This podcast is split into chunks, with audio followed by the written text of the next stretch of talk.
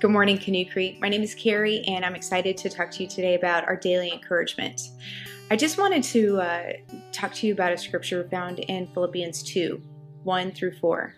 And it says this Therefore, if you have any encouragement from being united with Christ, if any comfort from his love, if any communion sharing in the Spirit, if any tenderness or compassion, then make my joy complete by being like minded, having the same love, and being one in spirit and one in mind. Do nothing out of selfish ambition or vain conceit.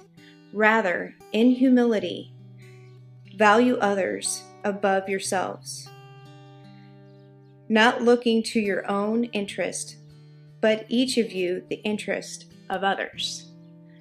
Now, Canoe Creek, uh, we are for our community. We are a church in our community for our community.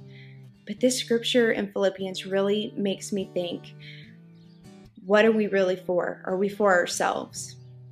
There's so many ways that we can be for other people, even though that we are in our homes. Um, we're, we're not really allowed to uh, go hang out with friends or um, go volunteer in different places, but but what we can be, how we can be for others, is uh, through prayer.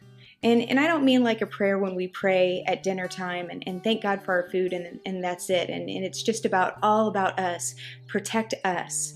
Um, thank you for what I have. All of those things are good to talk to God about, but we need to be for others.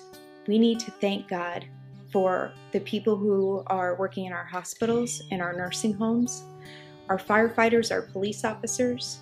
We need to be for those people in prayer.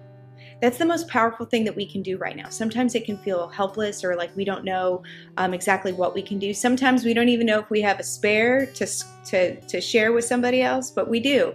Uh, I was in uh, looking through social media and I found uh, the Flanor family.